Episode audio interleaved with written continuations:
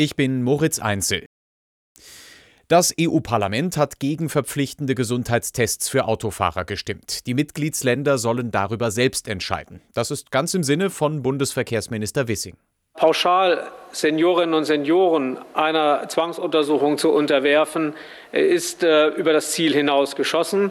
Das belastet auch das Gesundheitswesen mit unnötigen ähm, massenweisen Untersuchungen. Es sind Millionen davon, wären davon betroffen.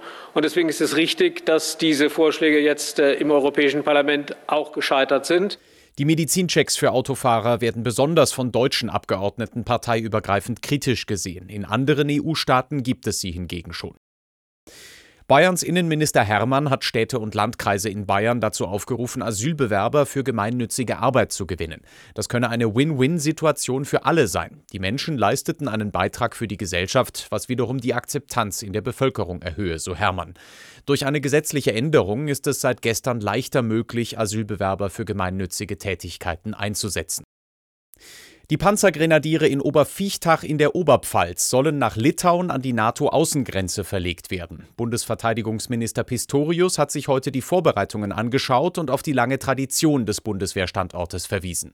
Von daher können sich die Panzerartillerie-Kameradinnen und Kameraden aus Weiden auf eine, auf eine wirklich herzliche Aufnahme hier in Oberviechtach freuen. Denn das Artilleriebataillon 131 aus Weiden wird hier quasi an die Stelle des äh, Panzergrenadierbataillons treten. Die Verlegung nach Litauen bezeichnete Pistorius als Zeitenwende-Leuchtturmprojekt. Zuvor war der SPD-Politiker auch in Weiden, von wo aus das Artilleriebataillon als Ausgleich nach Oberviechtach ziehen soll.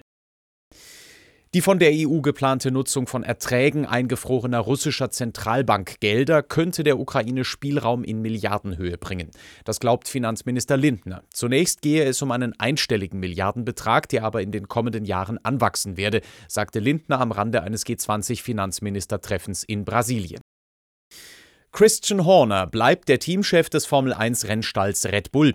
Der 50 Jahre alte Brite wurde von den Vorwürfen, sich einer Mitarbeiterin gegenüber unangemessen verhalten zu haben, freigesprochen. Das teilte Red Bull mit. Horner hat die Vorwürfe stets abgestritten. Er leitet Red Bull Racing seit dem Einstieg zur Saison 2005.